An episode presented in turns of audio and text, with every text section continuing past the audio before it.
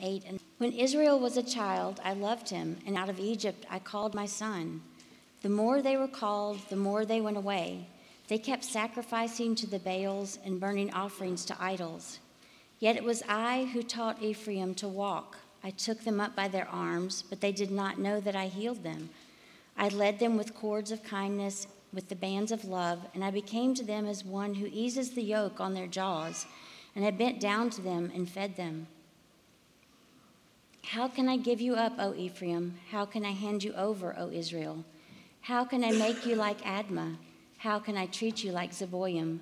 My heart recoils within me, my compassion grows warm and tender. I will not execute my burning anger. I will not again destroy Ephraim. For I am God and not a man, the Holy One in your midst, and I will not come in wrath. Our New Testament lesson is Ephesians 2, verses 1 through 10. And you were dead in the trespasses of sin and sins in which you once walked, following the course of this world, following the prince of the power of the air, the spirit that is now at work in the sons of disobedience, among whom we all once lived in the passions of our flesh carrying out the desires of the body and the mind, and were by nature children of wrath, like the rest of mankind. But God, being rich in mercy, because of the great love with which He loved us, even when we were dead in our trespasses, made us alive together with Christ. By grace you've been saved. And He raised us up with Him and seated us with Him in the heavenly places in Christ Jesus, so that in the coming ages He might show the immeasurable riches of his grace in kindness toward us in Christ Jesus. For by grace you have been saved through faith, and this is not your own doing, it is the gift of God, not a result of works, so that no one may boast. For we are his workmanship, created in Christ Jesus for good works, which God prepared beforehand that we should walk in them. This is the word of the Lord. Thanks be to God. Thanks, Sarah.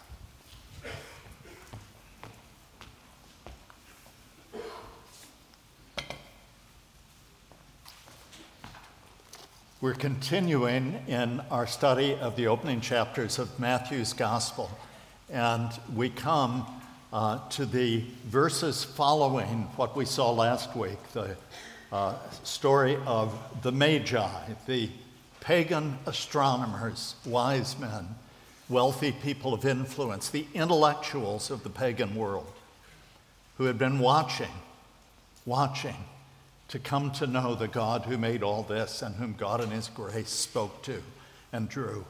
And you know the story well. You know how they were warned not to return to Herod, and so they went by a different route back. And we pick up this account in verse 13 of Matthew chapter 2, and we will read down through the end of the chapter.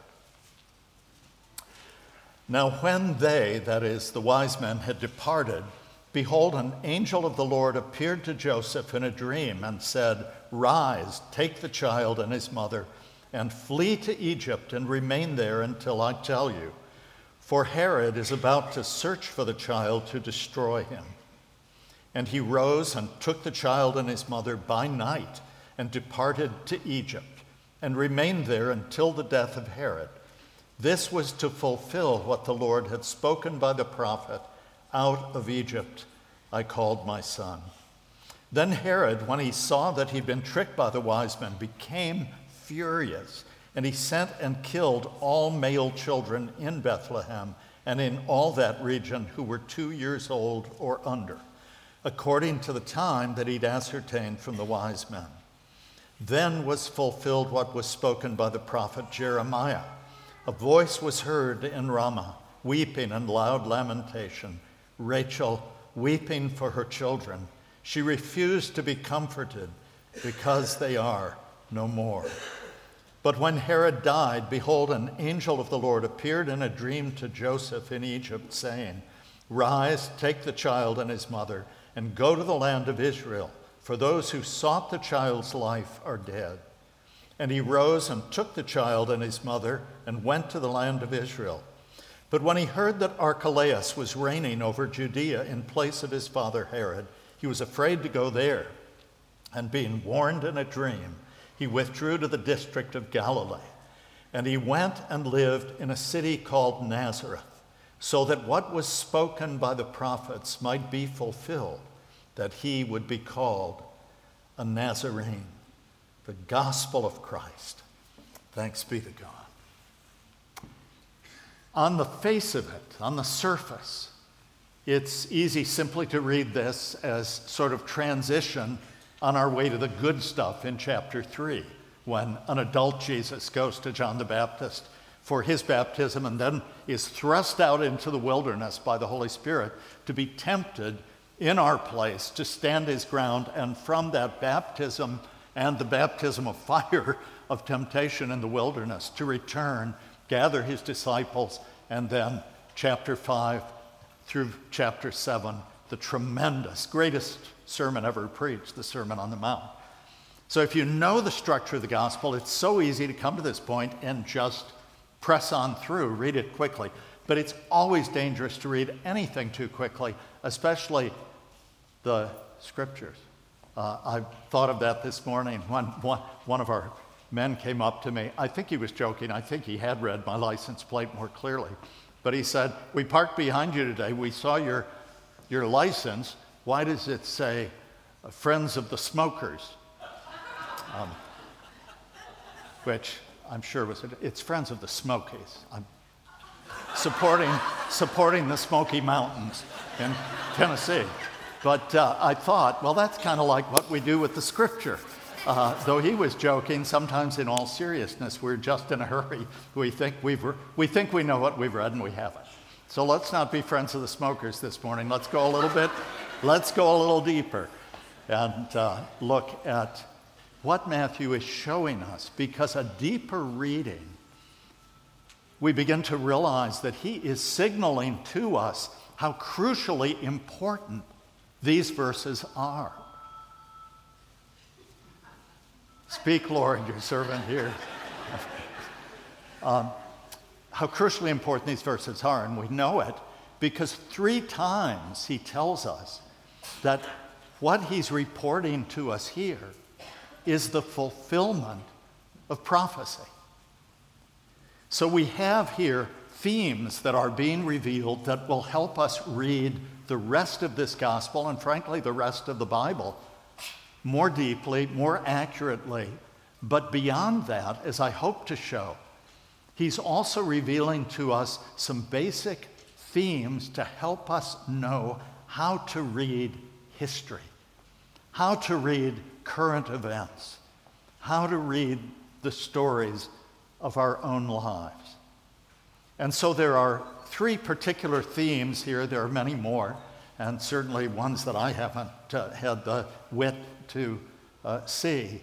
But there are three that I think are important that I would bring before you this morning. Um, whoever has that, would you please find it and make it go bye bye? Thank you. Um, sorry, I'm an old man, I'm easily distracted. Um, sorry. Didn't mean for you to go bye bye, just the phone. Okay, where was I? Um, these deep three thematic pictures that I'm hoping we'll get. The, the first is obvious on the one hand, but easy to miss on the other, and it's just this. From the moment of his birth, not all things deferred until he was going to John the Baptist for baptism, but from the very moment of Jesus' birth, God had entered human history and the great disruption had begun. You see that from the moment he was born, everything depended for those who heard of the birth, however they heard of it. Everything depended from then on for their lives on how they would respond to that birth. Now, it, it, it's easy just to say, okay, I got that, move on, how we respond to Jesus. But How often have you really thought about what Matthew shows us about Joseph? Joseph disappears from the gospel story so early. He apparently died young, and or by the time Jesus was an adult and steps back into the picture to receive baptism. But Joseph is really the, the key figure in the opening of Matthew's gospel in the same way that Mary is the key figure that Luke focuses on. And we see him responding immediately in faith to whatever God tells him. Remember back in chapter 1 when he discovers that his fiancee is pregnant. He, being a just man, Matthew says, doesn't want her publicly humiliated, even though he's been publicly humiliated by this. But he resolves to put her away quietly just to try to protect her. And what happens? He goes to bed at night, I'm sure with broken heart. And God's messenger speaks to him in a dream and says, Do not be afraid to take her as your wife because this thing is from God. And what does he do? He does exactly what the Lord told him to do. And he marries her and will bear, as we saw then, through little comments here and there that appear in the Gospels, the indignity of the story still out there that Mary had actually been pregnant before they married. So that sometimes she would even be referred to, or Jesus would be referred to sometimes by his critics as Jesus ben Mary rather than Jesus ben Joseph. Second time, the Lord speaks to him in a dream. The wise men have come. They've received this incredible visitation. Their little baby has been given the gifts that one would give a king. These wise men have bowed low before him and worshiped him.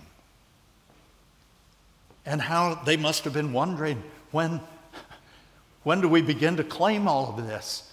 And the Lord's messenger comes to him in the night and says, Get up, get out, take the child, go down to Egypt. In this seemingly incredibly ironic act, God had called his people out of Egypt, and now he's saying, Go back to Egypt because Herod is seeking the life of the child. And so they get up at night and flee, and it would have been a journey of a few days through, across the desert with a mother and small child to reach the safety of Egypt. Rome was still in control of Egypt, but Herod wasn't. And so they were out of Herod's reach by being in Egypt. And then again, they've been there for a time. He's trying somehow as a carpenter, I guess, to make a life in a foreign land. And then God's messenger comes to him in a dream and says, Get up, wake up, get him up. Herod's dead. Go back to the land. For out of Egypt, as the prophet has said, I've called my son. So they go. And yet again, when he's there and he hears that Archelaus, Herod's son, is over Judea, he thinks, well, you know, he's, he may still be after my son. And so he's told yet again in a dream, the fourth dream that's recorded. God sends his messenger and says, Go to Nazareth, go back home. We wouldn't know if we only had Matthew that that was their home, but we also have Luke's gospel. And so from Luke, we know that Nazareth was the home of Joseph and Mary. Originally, they had left Nazareth and gone to Bethlehem because of the census that was being taken and the new taxation. So they're going home. And we'll talk more about that a little bit later. The only point that I would make is isn't it understandable why God chose that man to raise his son. I mean, what a man who, when God spoke to him in a dream, I mean, I know myself, and it would have to be an overwhelming dream for me not to say, Boy, that was weird. You know, I'm going to go get my coffee. But he was so attuned to the voice of God that when God spoke, he obeyed. And that is, in the Bible, the mark of faith. It's called the obedience of faith. That's how you know, for the Jewish people, how do you know what you believe? By what you do. How do you know if you believe in the Lord? You obey the Lord. Not perfectly, but that's the trajectory of your life. So we see that response from the announcement of the pregnancy on the part of Joseph. And we've already looked last week, and I just remind you of this incredible response on the part of these wise men. This reminder that the Savior had come not just for the Jewish people, not just for the house of Israel, but that he'd come for all. And so we have these wise men come from the east and, and worship. And, and note that they, they weren't just curious people coming to see what this was. They brought the gifts that you give to a king gold, frankincense, myrrh. They came bearing gifts. They would have found him in a very humble home, I'm sure, surely not still in the stable, but in a humble place. And yet they told King Herod, We have come seeking the one who is born King of the Jews so that we might what? So that we might see him, take selfies with him, go back and have a story to tell, so that we might worship him. So they knew that God was up to something far more than simply another earthly king. We have come to worship him. And so they come and bring their gifts. Another response. And then there's the response of Herod. This horrific response of one who knew what the prophets had prophesied, who knew the stories of the coming one to sit on David's throne, who knew that only God could have so orchestrated it that a star would lead these men. He knew that he was up against the living God. And he didn't care. Because his response to God at work in human history was to seek to do everything that he could to thwart it and to work his own will. I had the pleasure this last week of reading an excellent uh, essay by our own Brady Lee uh, entitled, uh, Why Does Herod Rage? And it's an examination of the, the mindset behind the kind of horror and wickedness that we still see in our world. And I'll speak more of that in a little bit. But here's the response of wickedness. And if you and I are attuned to our own hearts, we know that we do this in some small form every time we turn our back on what we know the Lord would have us do or be. Or every time we reach out and grasp for what we know that He has said is not for us. From the moment that Jesus came into the world, the response to Him is the absolutely defining key factor in the life of those who know that He has come. That's the first theme, and this will work out over and over again as we move toward the passion of Christ. The second flows from it, and I'll just say it very quickly, it's really connected to it, but it is that all of human history is flowing toward the Christ event. It's not just this nation doing this and that nation doing that and all these things. And somehow God's trying to make sense of the mess. So he's, no, no. It's flowing toward Christ and then flowing out from him. The, uh, the French biblical theologian of the middle of the last century, uh, a man named Oscar Cullmann, uh, described what I'm trying to say in this way, and it's helpful to me to visualize it. He said the focus of, of human history as described in the Bible sharpens down, sharpens down, sharpens down until Christ, and then explodes back out in an ever widening focus. What does he mean? You think about the biblical account. It starts with the creation of the heavens and the earth and God creating humanity. And we have there every tribe, every tongue, every people, every nation in seed form coming forth. And then the pre flood history is the pattern that goes on and on and on because humanity rebels. And finally, God saves one family out of it. And it's like a new creation. The earth is washed and clean, and life comes forth again through Noah and his family. And what's, what do they do? They immediately begin to go their own way, to try to fill and subdue the earth in their own power, their own name. And on the plains of Shinar, present day, what was then Babylon and Iraq today, on the plains of Shinar, they seek to build a city all the way into the heavens with its towers assaulting the very throne room of God so that they can make their name great, so that they can have a great legacy on earth and be remembered. And so God in His mercy and grace comes down. I've always loved that. They think they've built a skyscraper into the heavens, and, and it's like a, a rumor of this comes into the presence of God, and God says, Let's go down and see this thing. We can't even see it from here, this thing they think so mighty. But, but there it is. God goes down in grace, troubles the languages, and they scatter over the earth. And then out of the rubble of Babel, Genesis 11, Genesis 12 starts with the call of Abraham. And God says, I am now, through one people, going to do for all people what they most need. And he calls Abram and says, Through you, all the families of the earth, all the nations will be blessed. And so the, it focuses down one family, one people, Israel, who are charged with being a light to the nations who are charged with showing forth through the written word that God gave them, and then the living word who, whom we celebrate here. Narrows focus down until the Christ appears. And he is the fulfillment of all that God had called Israel to be. In his flesh, he fulfills both God's promises and God's requirements. And humanity is in, that's why it's so moving when, without realizing what he's saying, Pilate points to him and says, Behold the man.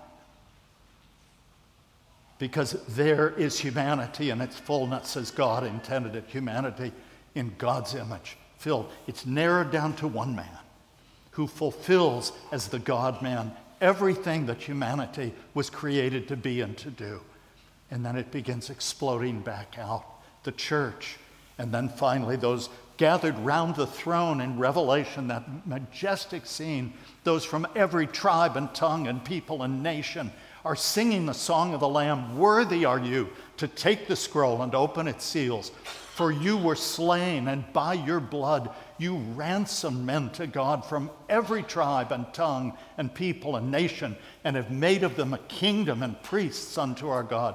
And they shall reign in all the earth. Brothers and sisters, that's our destiny. You and I are there. That's where this story is going. And he wants us to read history like that. God working all of his purposes down to this point. It's almost like a, a, a theological big bang, brings it right down to Christ, and then it explodes back out and that's why Paul in Colossians 1 says that he's both the firstborn of creation and he's the firstborn from the dead. All things new begin in him. He is preeminent. Okay, you get the picture. That's the second. Now, the third is really where I. How much time do we have? Um, okay, go fast. The third theme is really, for me, the biggie. And it's this Promise and fulfillment are not simply something we read about in the Bible or perhaps look forward to in the new heavens and new earth. And the promises of Scripture are not simply fulfilled once. So if you say, oh, the prophet said this, but here it is, now it's been fulfilled. No, no promise, the promises of God have layers and layers all throughout human history and throughout your life and mine, layers of fulfillment, fulfilled over and over again. Only when we realize that do we stop worrying about the people with the charts and, you know, the, you know, all the eschatological stuff. Just don't believe that. Jesus said, it's not for you to know the times or seasons, that the Father is set by his authority. But you're to be on mission. Your job is the mission of the church. I've told you before that Roy Taylor's great remark when he was asked his view of end times, and he said, I'm, I'm not on the planning committee, I'm on the welcoming committee. That's, that's exactly what it's meant to be. And so, in the promises, and he gives us three illustrations, and with these, I'm almost done. First of all, he quotes, and uh, Sarah read it for us from Hosea 11 Out of Egypt I've called my son. But this is recapitulated over and over and over again, both literally and spiritually. Abraham had, had gone down into Egypt, and it's easy for us to think Egypt is the place of bondage and brokenness and sin. Be more nuanced than that in your reading. What was Egypt first for, for the family of Jacob? It was the place of refuge, of salvation. God, in His mercy, and you know the whole story, I won't relate it, but had gotten Joseph down there, where he was imprisoned and went through years of, of trouble as God shaped him and molded him and prepared him to be the second leader behind Pharaoh, so that he could do what? So that in the years of famine, he could save God's people. And so when they first went down, it was not a place of bondage, it was a place of salvation, it was a place of life. And there's a sense in which the Egypt of this world is exactly that for every one of us. We can see it in its darkness and its brokenness, but it's also the very place where we are nurtured, where we came to life, where, where we learn and where we grow and where we love and, and experience friendship and family and challenge and, and set goals. And Egypt functions at different levels. It was first a place of salvation, only generations later, when a Pharaoh who was like Herod decided that there were too many Israelite males, the people had become too many and too powerful, because God was forming that family into a nation. Israel was becoming a nation in Egypt. And so he said, Put, put the men to death, just as, just as Herod later would do. And it was out of that act that God put his chosen one, Moses, into the household of Pharaoh's daughter so that she would there receive the kind of instruct so he would receive the kind of instruction that he would have to have in order later to be able to lead the people of God for all those years in the wilderness. God was working this through. So it became a place of bondage, a place of brokenness when it was time for God to do his saving work and show his mighty arm and bring them out. And how many of us have experienced that in our own lives?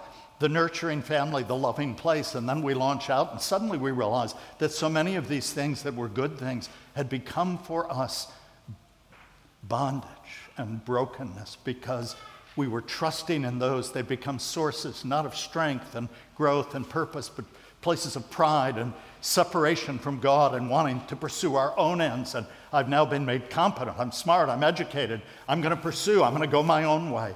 And those very things that had been blessings now become curses to us, from which God, in His mercy, must call us out of Egypt. He calls us over and over and over again. And again, we see in the second quotation uh, when the children were killed, and Matthew quotes the, those beautiful words from Jeremiah 31. Rachel weeping for her children. Her heart's been broken, her children have been taken from her. And it's easy if you don't read the Old Testament or you don't check out uh, again, whenever you see a quotation, I think it was N.T. Wright that used to say that, he's still alive, he probably still says it. Um, whenever you see a, a, a, quotation, don't just read it, because you, it's, it's, he says it's like those computer links. You've got to tap it and go to the text in the Old Testament, read it in its fullness. Do you know what Jeremiah is talking about in chapter 31, where we have these poignant words of Rachel weeping for her children? He is promising God's people that He's going to save them, that He's going to redeem them, that all this bad that has happened, He's going to make new, that the child who's been lost is going to finally be restored by the goodness of God. Those of you who have lost children to violence and tragedy, God is saying in that chapter, you who, like Rachel, were weeping for your children and not wanting to be comforted, God will, in the end, restore these to you. Said, You will see them come from the east and from the west. I will bring them to you. Can, these things matter to us now. If God is God, and if this is His word and these are His promises, He is continuing to fulfill these things over and over and over in our lives. If only we've the wit to see it. I'm out of time and I have one more, but this is the one that's always the showstopper for anybody who's a careful reader because um, he ends by saying, you know, they moved to Nazareth to fulfill uh, that which the prophets had said um, he will be called a Nazarene. The problem is that there is no, no prophecy in the Old Testament anywhere that says the Messiah will be called a Nazarene. In fact, Nazareth is never once even mentioned in the Old Testament. And so some have said, well, he's talking, he's relating it really to Nazarites, but that's utterly unrelated. That was a vow some people took. I think this is what it's about. It's not my idea. Some of the church fathers saw this and others more recently, and to me it's so beautiful. And it's a good way to begin to bring it to a close. Nazareth was, to the first century Jewish people, considered the boondocks. It was like Pickens, South Carolina. I'm, I'm sorry if any of you are from Pickens. But you know, it just, it, it was nowhere. And what had, he doesn't say, as a prophet said or the prophet said, and a quote, he said, as the prophets, the prophets said. You know, he'll be called Nazarene. What was a Nazarene, a person from Nazareth? It was a nobody from nowhere. It was, for example, when Isaiah said he's a man of sorrow, acquainted with grief, as one from whom men hid their faces. He had no beauty that meant eh, he was despised, he was rejected. We, I think we have biblical evidence that that's what's going on because do you remember in John chapter 1 when Philip had met Jesus and he wants to go get his buddy um, and, and bring him, excuse me, to Jesus. And he goes and finds him, and he says, We found the one who was promised. We found the Messiah. And the guy's listening, and then he says, Jesus of Nazareth. What does Nathanael do? He laughs. He says, Can anything good come from Nazareth? Are you kidding me? Nazareth? That's a nowhere with nobodies. And that's where the one who came to redeem us grew up.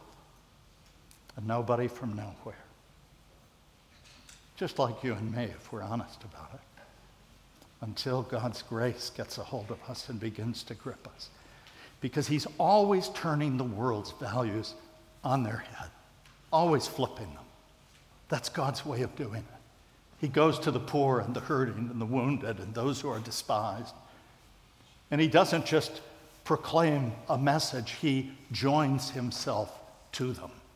He becomes one with them. What do we do with this? Clock is not my friend this morning. I'm sorry. But I can't just can't just let you go. What are you going to do? Fire me? I mean, you know, I'm, I'm retired. Yeah. So let me make two applications. The first is from my own personal story. Um, I've, I've, told you all before that my dear late wife uh, was Jewish. And, you know, one of two children, her older brother, Alan, he was religious. Marianne and I were just wild. We got married, but she kind of tried to relieve her parents by saying, I know he's not Jewish, but he's going to be a doctor because that's what, at that point, we thought. Um, little did they know. But she, in that first year, the Lord got a hold of both of us in our first year of marriage up in Boston. And the Lord saved her during that time, and she became a, a Jesus follower and believer. People would say, You're a completed Jew. She'd say, I'm a Presbyterian. What, what's this? You know, that you're a completed Gentile. Don't give me, you know. But her brother, who was seeking to know the Lord in his historic context, was very upset when he learned that she'd become a Christian. He called me and said, You know, this is, we are, since the slaughter, the Holocaust, our numbers are going down, not up. And the hardest thing is when Jewish people convert. And I said, Well, she's still Jewish, Alan. He said, I know, but she needs to hold to the faith. Her.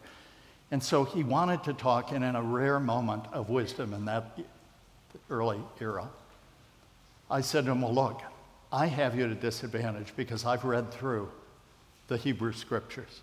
Have, have you read through the, the Christian scriptures? And he said, No. And I said, I'd love to talk to you about these things, but we can't if you haven't read. So, isn't it fair? He was a very bright guy. I said, Isn't it fair? Read the book and then I'll talk to you all you want. He said, Well, that's fair. I didn't hear from him. And he loved to argue. I kept waiting week after week, month. Finally, he called and he said, I didn't make it through Matthew. He said, Everything Matthew said was fulfillment of all of the scriptures that I've grown up praying for and hoping for and longing for. He'd become a believer because of promise and fulfillment, you see. Second thing, what do you do with it today? What do I do with it? I would encourage you, uh, particularly at the most painful and broken places of your life. January is a really hard month for a number of you who've lost people you love, others of you at other times of year. It's so hard when you've lost those you love dearly. Realize that all of God's promises are yours in Christ Jesus. They are all yours. Everything that you think you have irrevocably lost will at last, when He says, Behold, I make all things new, and wipes away our tears, He is going to restore beyond what we could ask or imagine. And those who today, Brady's paper had related it to people in our day like Vladimir Putin. How do we understand the mind of wickedness that works? We understand it by whether or not they've responded in faith to the one whom God has sent or whether they are still seeking to establish their own power, their own, their own way, and are ready to destroy anyone else who gets in their way. All the destroyers today, unless they repent, will at last find that every blow that they have used to strike the people of God, whether it's a, Putin or a Stalin or a Hitler, or whether it's a university professor who loves to mock, or the head of a multinational corporation who is so afraid of being canceled that he will support every sick and depraved proposition being made today. Every one of them if they do not come to terms with the living God, will find that every blow they've struck against truth and righteousness will come onto their own heads. Amen. When God makes all things new. And you and I can live in that confidence because Christ has conquered death from the inside out. He has kicked down its walls and he's led us into life. Would you stand? Father, thank you that you are our great God and King, and we need not be afraid of anything or anyone. And I pray that you, in your mercy, will help us when we look at those who oppose your kingdom, First, to pray for them, to pray for their salvation. But Father, if they will not turn to you and bend the knee, we ask you to bring the day when you remove them. And we pray for the day when at last the earth is filled with your glory and the knowledge of your glory, even as the waters cover the sea. And so we trust you and entrust ourselves to you. In Jesus' name.